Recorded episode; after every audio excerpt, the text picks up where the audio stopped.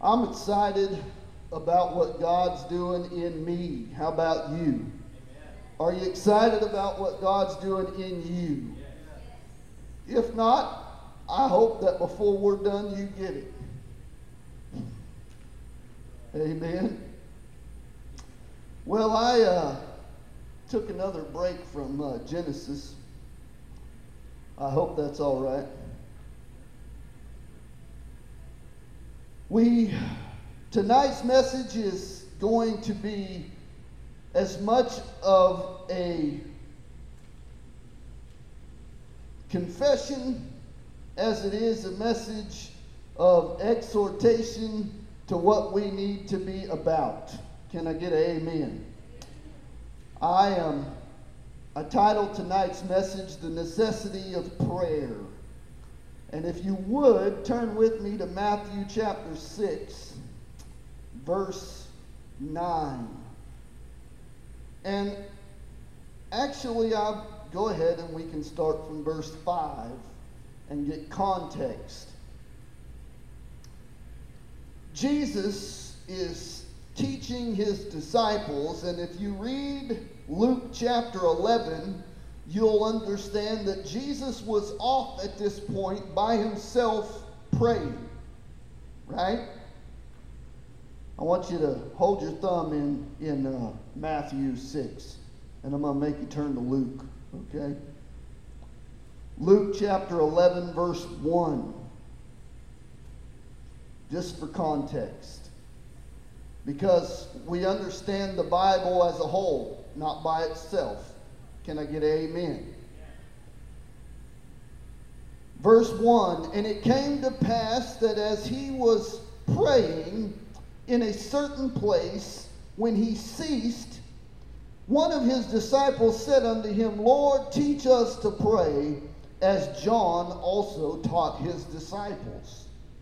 And this is where he begins, verse 2 And he said unto them, When ye pray, Say, Our Father, which is in heaven, hallowed be thy name. Thy kingdom come, thy will be done on earth.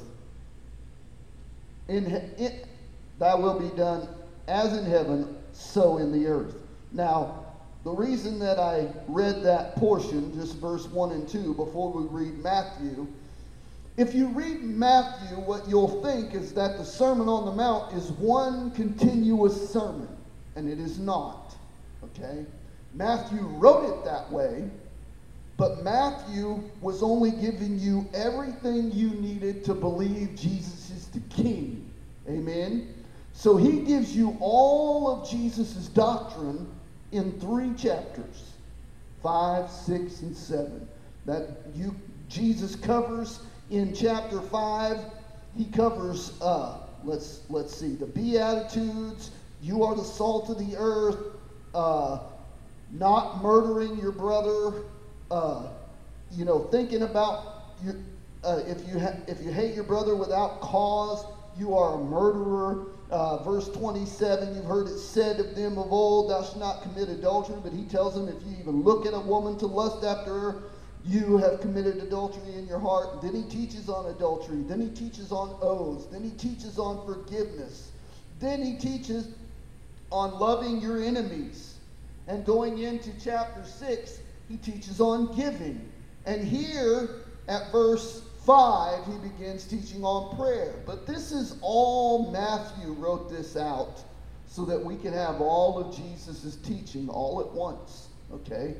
Matthew keeps writing through chapter 6 and into chapter 7, and he ends chapter 7 with the very familiar uh, story. He says, If anyone hears these words of mine and does them, I will liken him unto a man who built his house upon a rock. For when the winds came and the waves beat upon that rock, the house did not fall. Amen.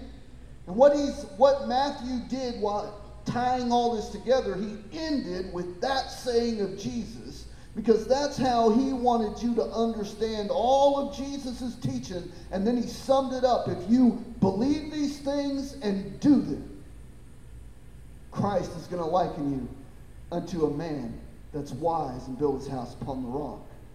And in the midst of this is where we pick up. But we understand the context of what was going on before he teaches about prayer from Luke. Jesus was by himself off praying. And his disciples came to him when he was done and said, Teach us to pray. We're going to pick up in Matthew chapter 6, starting at verse 5. He says, And when thou prayest, thou shalt not be as the hypocrites are, for they love to pray standing in the synagogues and in the corners of the streets, that they may be seen of men. Verily I say unto you, they have their reward. Verse 6 But thou, when thou prayest, enter into the, thy closet, and when thou hast shut thy door, pray to thy Father which is in secret, and thy Father which seeth in secret shall reward thee openly. But when ye pray, use not vain repetitions as the heathens do, for they think that they shall be heard for their much speaking. But be not ye therefore likened unto them. For your Father knoweth what things ye have need of before ye ask of him. After this manner, therefore, pray ye Our Father, which art in heaven, hallowed be thy name. Thy kingdom come, thy will be done in earth as it is in heaven. Give us this day our daily bread, and forgive us our debts as we forgive our debtors. And lead us not into temptation, but deliver us from evil. For thine is the kingdom, the power, and the glory forever. Amen.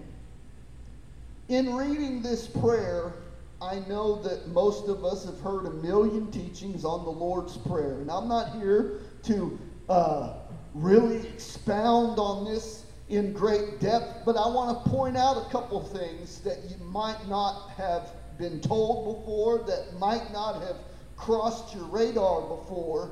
Uh, number one, prayer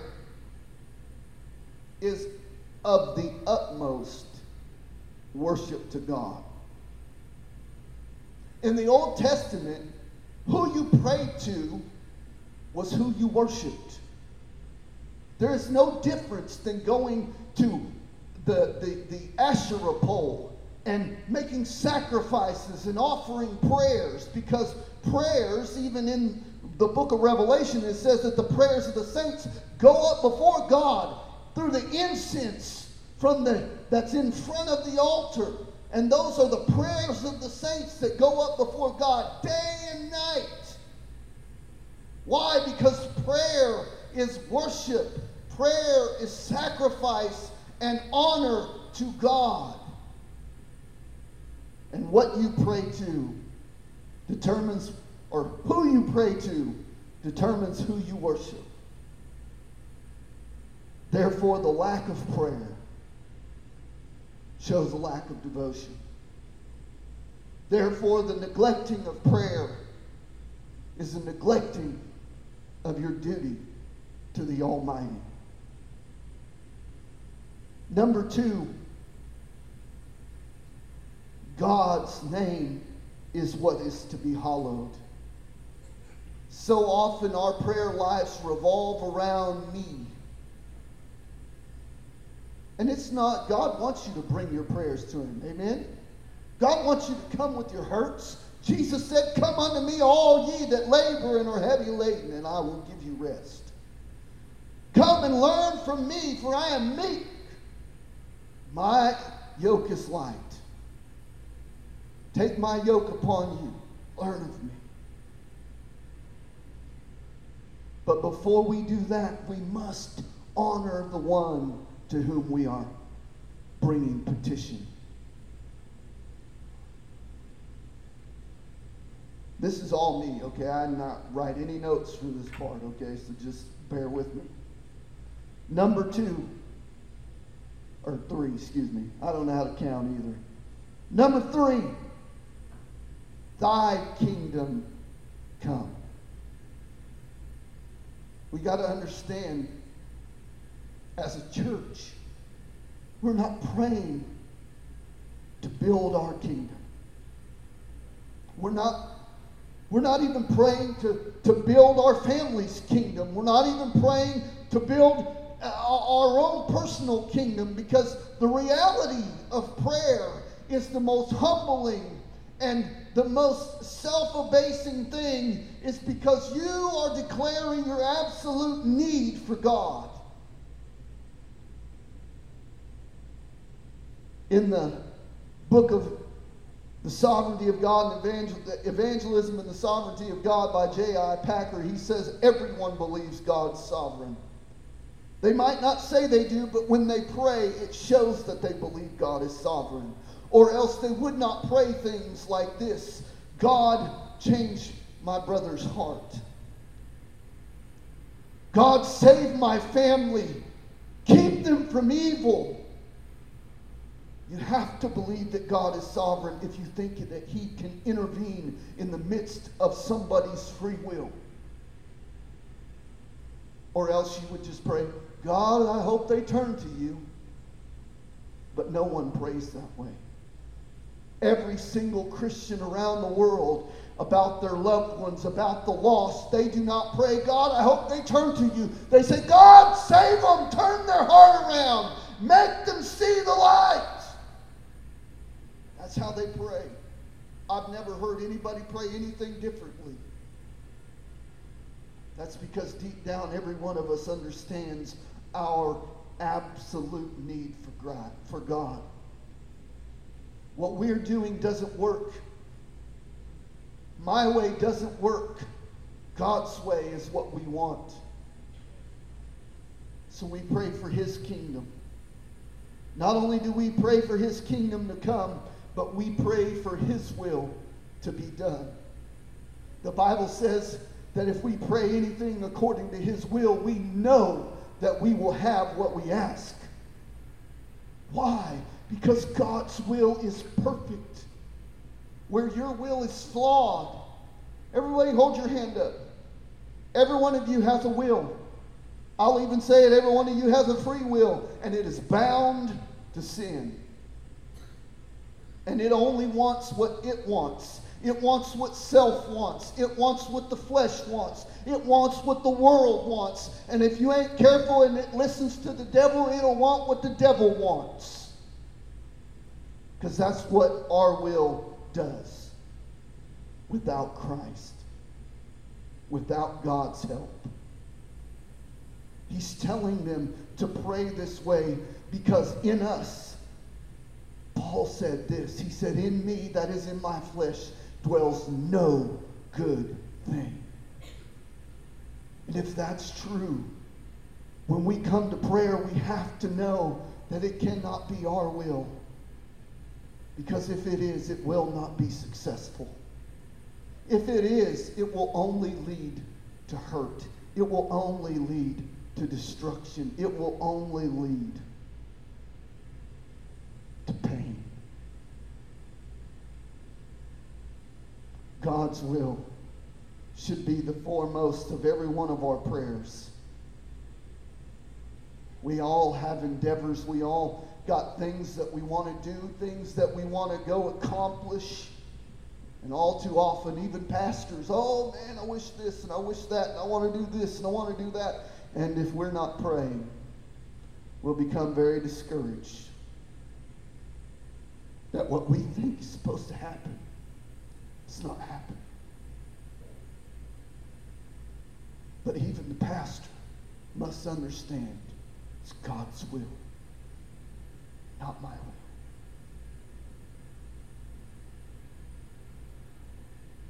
Give us this day our daily bread. Herein, I want to leave you with the most important portion of prayer. We're going to get to this here in a minute when I get done with this little exposition that I'm going to do, and I'm going to get into the material that I actually wrote down notes for. But prayer is meant to be communion with God every day. Not just when I'm in trouble, not just when, when things aren't going right, not even just, just, just when I feel good and things are going right, but all the time The Bible tells us to pray without ceasing. Why? Because you are being inundated. The onslaught of the world, the onslaught of the devil, and can I just say, the onslaught of your own flesh gets in the way enough.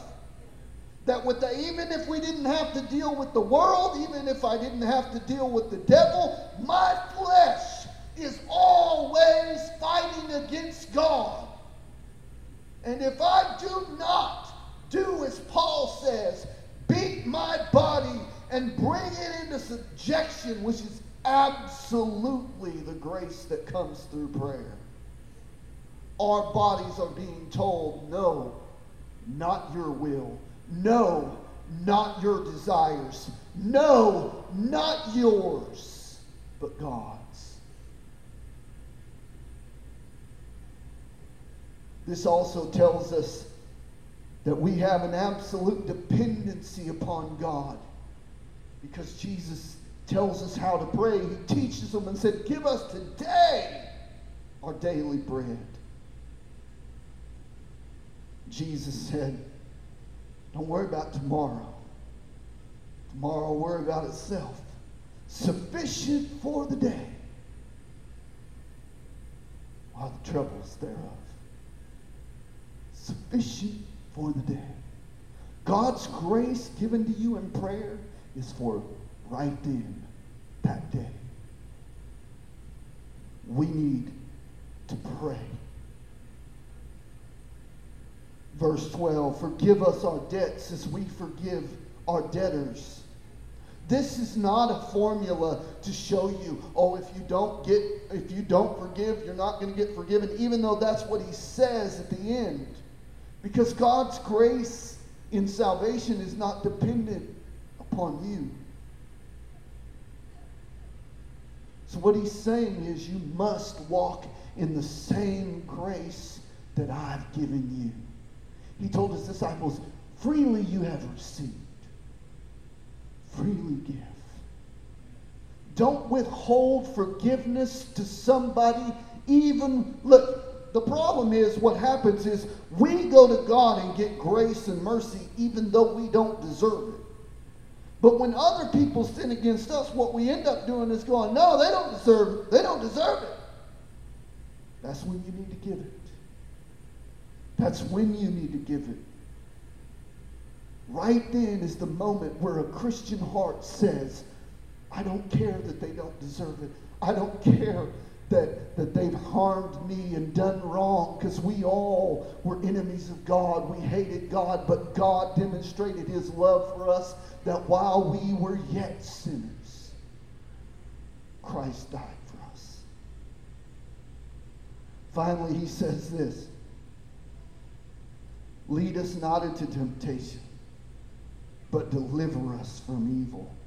Now, this phrase right here, God has promised in the Word that He will not tempt us any farther than we can bear, but that He'll give us a way of escape.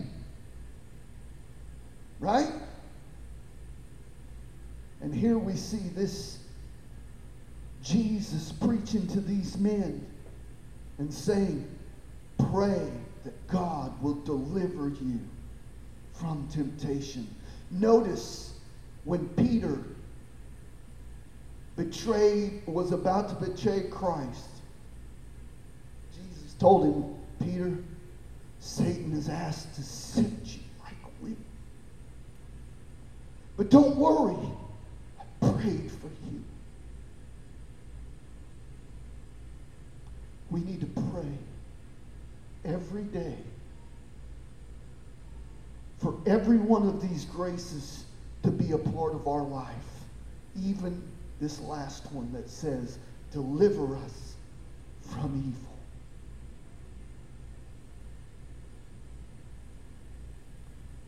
He says, For thine is the kingdom, the power, and the glory forever and ever. Amen. Now that's just Pastor Kevin's exegesis of that right out of the scripture right off the cuff. I didn't write any notes for that. I only have a couple notes, and they're all from other people. But I want to point out a couple more things here. When we begin reading this, we began at verse 5. And you can see at verse 5 and 6, Jesus saying, When you pray, when you pray. Amen. Verse 7, he says, uh, Oh, I lost my place. Sorry. I lost my place real bad. Turn back. There we go. Verse 7, he says, But when you pray. Same thing. And here Jesus is setting the expectation. He's not giving you a if you get around to praying. He's not telling you if you feel like it, if, if things get really bad, then you, you ought to do this. He said, but when you pray, the expectation of Christ is that you pray. Amen? The expectation of Christ is that those who follow him follow his example. Jesus had a prayer life. He prayed all the time. He was all the time throughout Scripture. You can read. He separated himself and, and went off into a mountain to pray.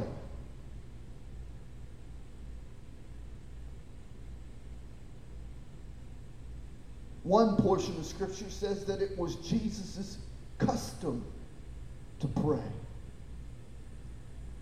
I just got one quick question. If the Savior of the entire world, God in the flesh, felt it necessary to pray, why do we think we don't need to? Why do we think somehow that we can get by without praying? Jesus' expectation is not if, but when. And I capitalized it W H E N. When. Hey, can you go grab me one of those 1689s real quick? I forgot to grab myself one. I want to read a portion out of the London Baptist Confession and talking about the church because this is the context in which we sit. Amen.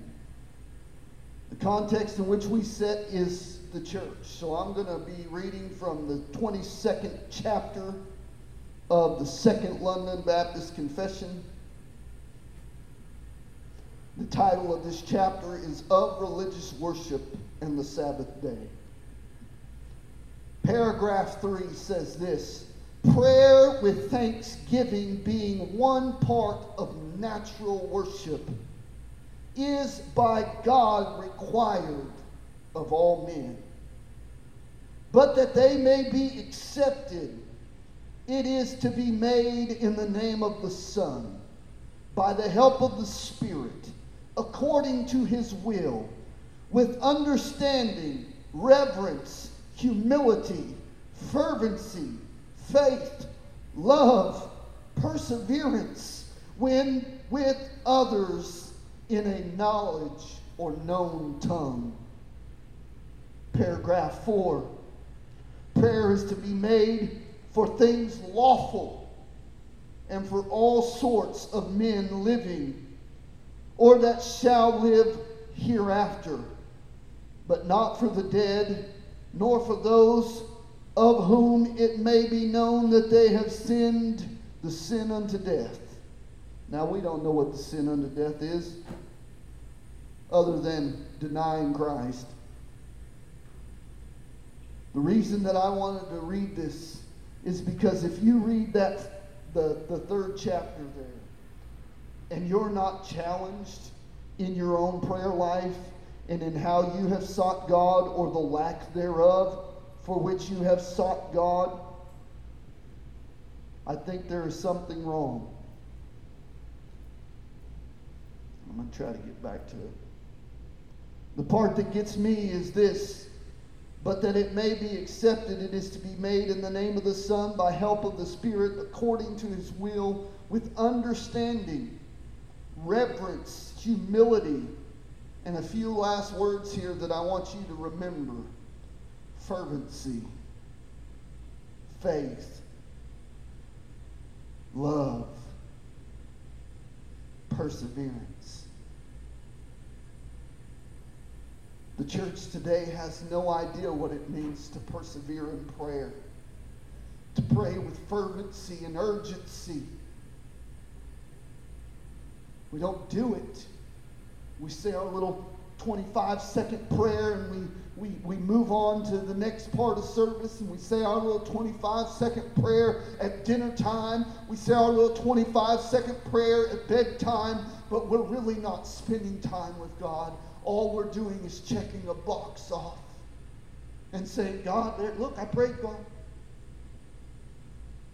And all the while, God's going, yeah, but I want a relationship with you. Luke chapter 11 tells us Jesus prayed. And it again gives us that understanding that he expects us to pray because he says again in Luke chapter 11, verse 2, when you pray. John Calvin in chapter 20 of the Institutes of Christian Religion starts with this title this is the title which he starts the whole chapter 20 with in the Institutes of Christian Religion. Prayer, the chief exercise of faith, by which we daily receive God's benefits. So many Christians today are, oh, I wonder why my faith is weak. Well, what does the Bible say about your faith? How do you build yourself up in your most, most holy faith? Praying in the Holy Ghost. Praying. Amen? Why do we have such a mealy mouthed, sissified church today? Why? Because we don't know what it means to pray. Calvin notes that a man is devoid of any good in himself and must seek salvation outside of himself because there's nothing in him that can cause him to be saved. So he has to look outside himself to another place, namely Christ. And that looking to Christ does not stop at salvation, it is just the beginning. Calvin says that prayer, now being in Christ, we open the treasuries, or the treasuries of heaven are open to us. Prayer enables us, Calvin says, to explore the riches treasured up with our Heavenly Father. When we pray, Calvin says, we must not be boastful or self confident. We must be humble and abase ourselves. And he uses the phrase throw or, or, or, uh, uh, how does he put it? Cast our self confidence down. Because prayer is literally admitting to God that I need you, that I cannot do this. I don't know what direction to go. I can't I don't have the strength to do this. I don't have the understanding that I need to be successful. I don't have the ability. I don't have. Are you getting it? This is what prayer is. Otherwise, we would have no need of it but because we realize our need for God. The need for prayer should be burning in the heart of every believer, not just for your needs, but here's the thing do you know the will of God for your life every second of every day? No. So you need to go to God. Do you see the kingdom of God being established in your life every day? If not, then you need, and like all of us, you need to go to God see that this is established. Do you have all of your needs met every day? Or are there still things that you struggle with day to day to day, physically, financially, emotionally? If so, then you still need God. and you still need your daily bread? Is there still sin and temptation that's lurking at the door, just like it was, uh, uh, oh my gosh, for Cain? There's still sins and problems and struggles that your flesh are, are, are wrestling with. Then you need to be praying that God would deliver you from evil. Spurgeon calls prayer the proof of godliness. The proof of godliness. I thought, what is he talking about? Oh, oh now he's just like, oh, somehow this is a, a new evidence of godliness. But he's right. Because if we follow Christ and seek to be godly outside of prayer, it will not happen. Amen. I want to read to you a little excerpt. Which one am I starting with? I don't remember. Oh, okay. This little book here, Spurgeon on the Priority of Prayer, is compiled by Jason Allen. And on page 78, he says something. This is Spurgeon speaking, not not, Jason, not Jason Allen, this is Spurgeon speaking. In the last chapter, the universal mark of godliness. When a man is beginning to be godly, this is the first sign of the change that has been wrought in him. Prayer is the mark of godliness in its infancy. Until he comes to pleading and petitioning we cannot be sure that the divine life is in him at all. There may be desires, but if they never turn to prayers, we may fear that they are mourning. they are as the morning cloud which soon passes away. How true that statement is. Because there's many that profess to love God and want to spend time with God, but are they doing it? In the introduction of this same book, I want to read to you.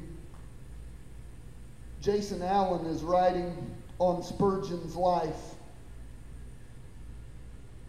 After his birth, Charles Spurgeon, uh, 200 years after his birth, Charles Spurgeon stands still stands as an icon on the evangelical landscape.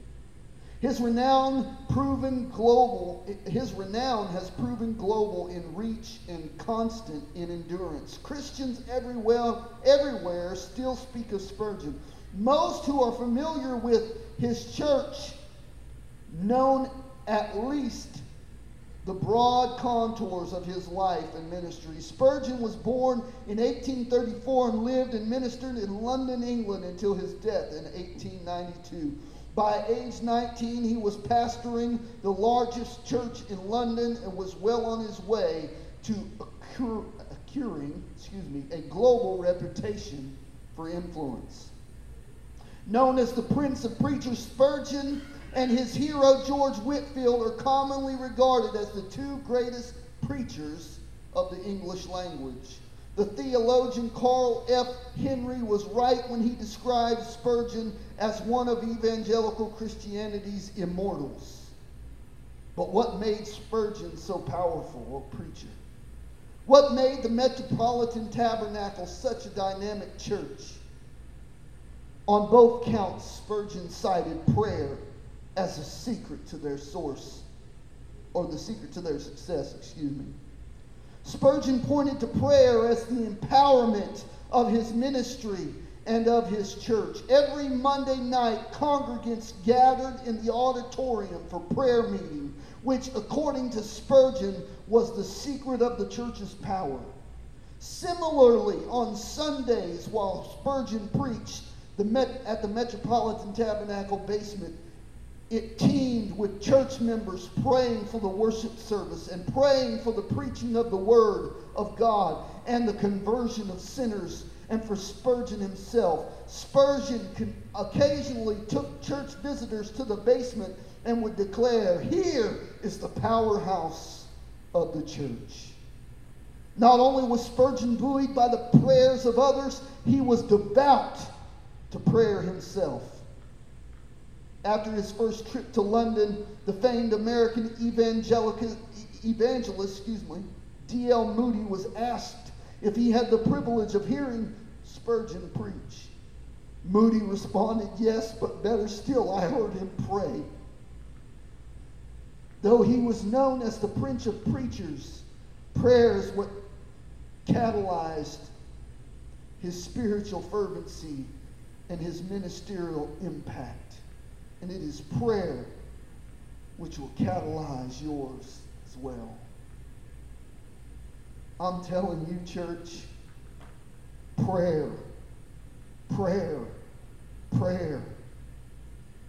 We don't pray, not like we should. I know we pray. I pray over my dinner. I pray with my family in the morning. I pray with my family at night. I pray over. I, I pray when I read the Bible. I pray when I'm studying.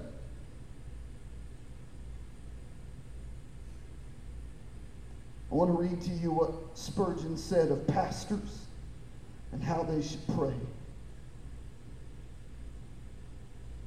This is from Spurgeon's lectures to his students. Spurgeon went on to be a teacher and open a school for pastors. This is lecture three the, the preacher's private prayer. Of course, the preacher is above all others distinguished as a man of prayer. He prays as an ordinary Christian, else he would be a hypocrite. He prays more than ordinary Christians, else he were disqualified for the office which he has undertaken. It would be whole, it, excuse me, it would be wholly monstrous, says Bernard, for a man to be in the highest office and of the lowest in spirit.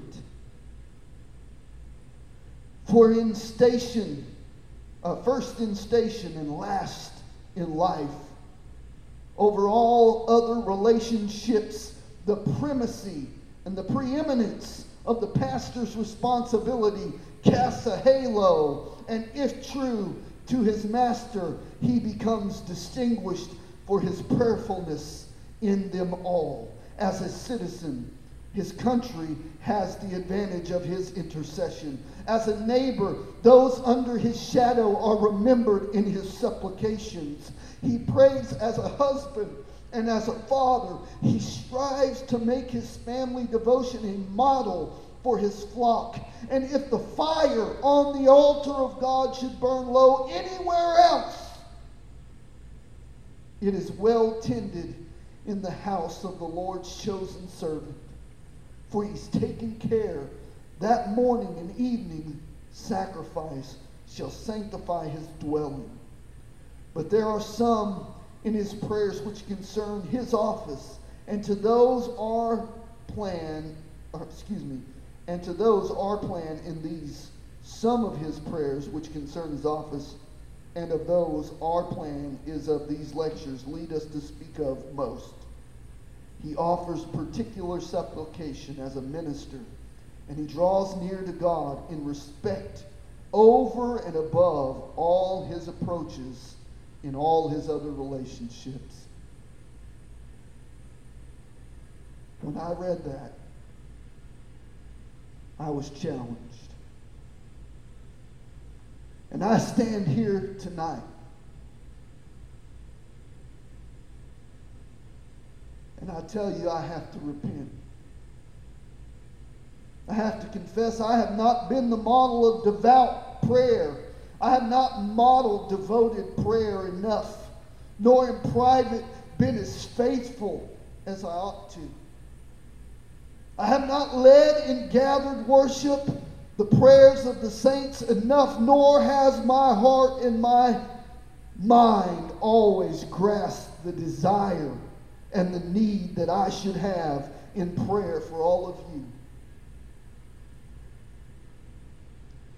For this I publicly repent and ask your forgiveness, as well as that of Almighty God, to whom I will give an account.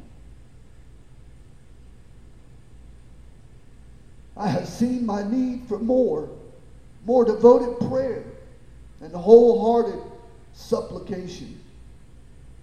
And I ask any of you, there's any like me, who have need of this grace and this mercy in this matter. If so, join me from this point forward in more earnest and often prayer.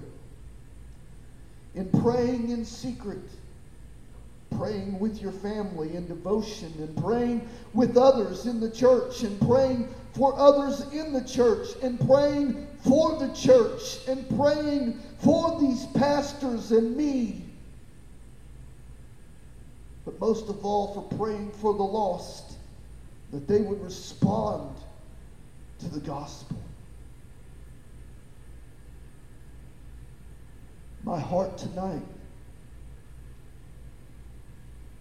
has been wounded by Scripture, challenged by voices from the past, convicted by the Spirit of God. To this end, as I said before church started, before you guys got here, said it last night while we were here. No church, no church is going to grow and be effective until every part, every part of the body is doing its part and about the Father's business. Let's pray.